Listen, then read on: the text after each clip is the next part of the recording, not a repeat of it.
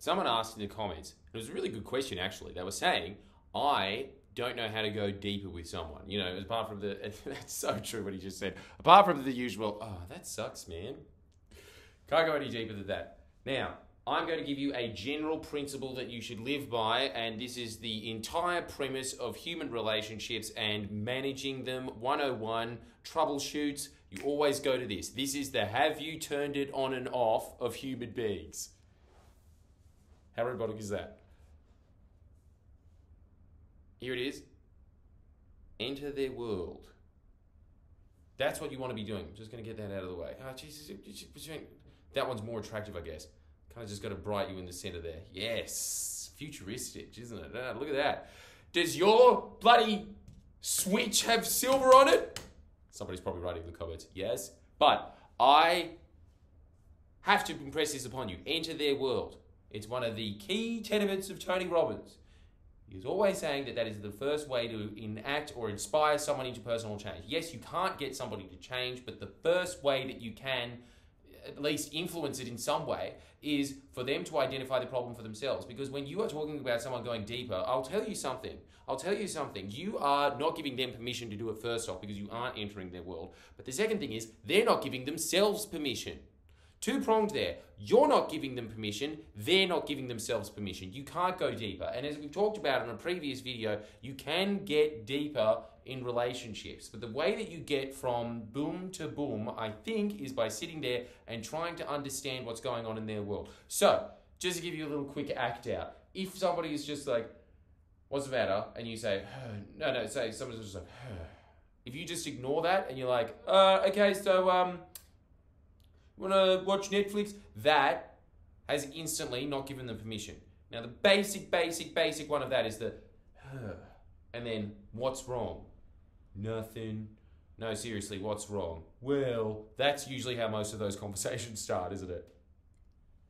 You gotta ask him a couple of times because the first time you just gotta make sure in their head what is happening there in that transfer is that they are not giving themselves permission because they think you are just saying it to humor them. And you might be, let's be honest. But just in case you're not, you gotta ask a couple of times. You've gotta give them permission. It's actually the same reason that in Korean society, it is polite for the Koreans to refuse a gift a couple of times. You have to be like, no, please have this spam. And then eventually they take it. That's what's happening there. You've got to do the same thing.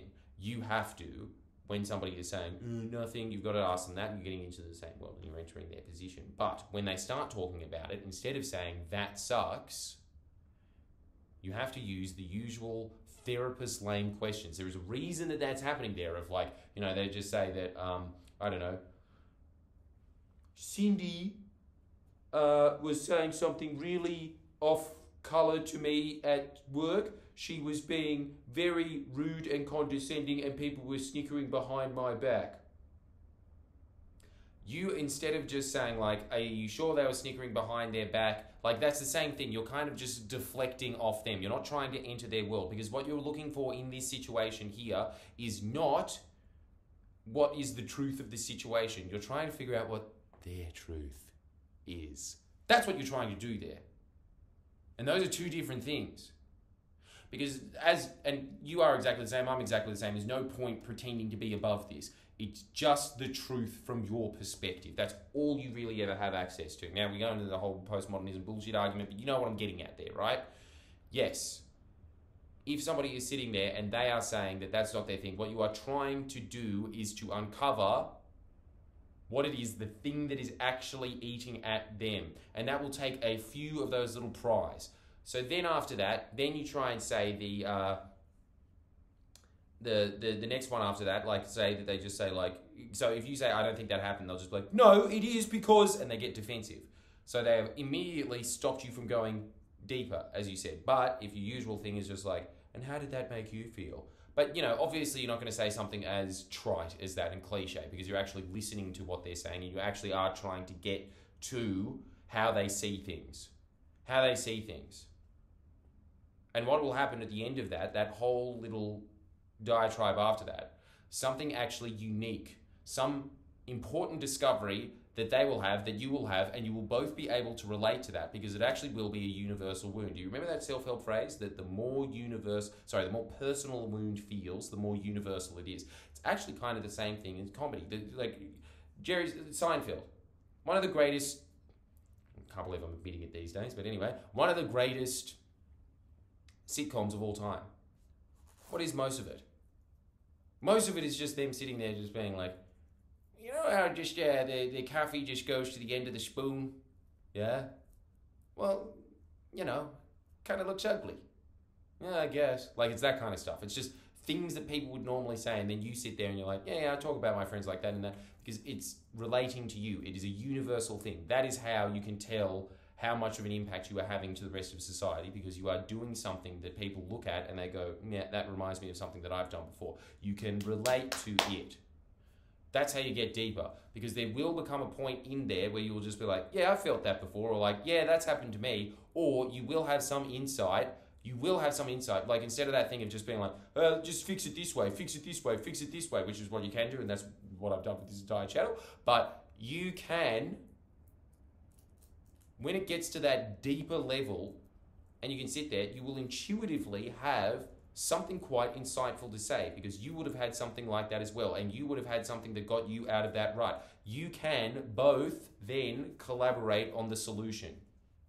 But you're going to have to get to the point where you can see that they are just freely trying to process the, for lack of a better word, trauma. Because usually it's just like, they're making fun of me at work. It's that kind of stuff. But you know, you're sitting there and you're allowing that to process. That is how you build up a relationship. That is how you go deeper with someone. That is how you get higher up the pyramid, I should go instead of lower, higher up the pyramid in terms of developing relationships. Anyway, if you found that interesting, if you found that useful, got more of it, Jordan Shacks. That's right. You can sign up for an extra video or two extra videos. I think the first one is $2, the other one is $5 a week, and those are two extra videos filled with wisdom, cutting out all the crap. Like, really, how much do you spend on Audible? $15 a book? And most of it's shit. You don't need it. You need about 5 minutes of it. I've got the 5 minutes right in here. I swear, there is just a huge self-help library in here, and if you want access to it, you know where to go. Thank you so much for watching.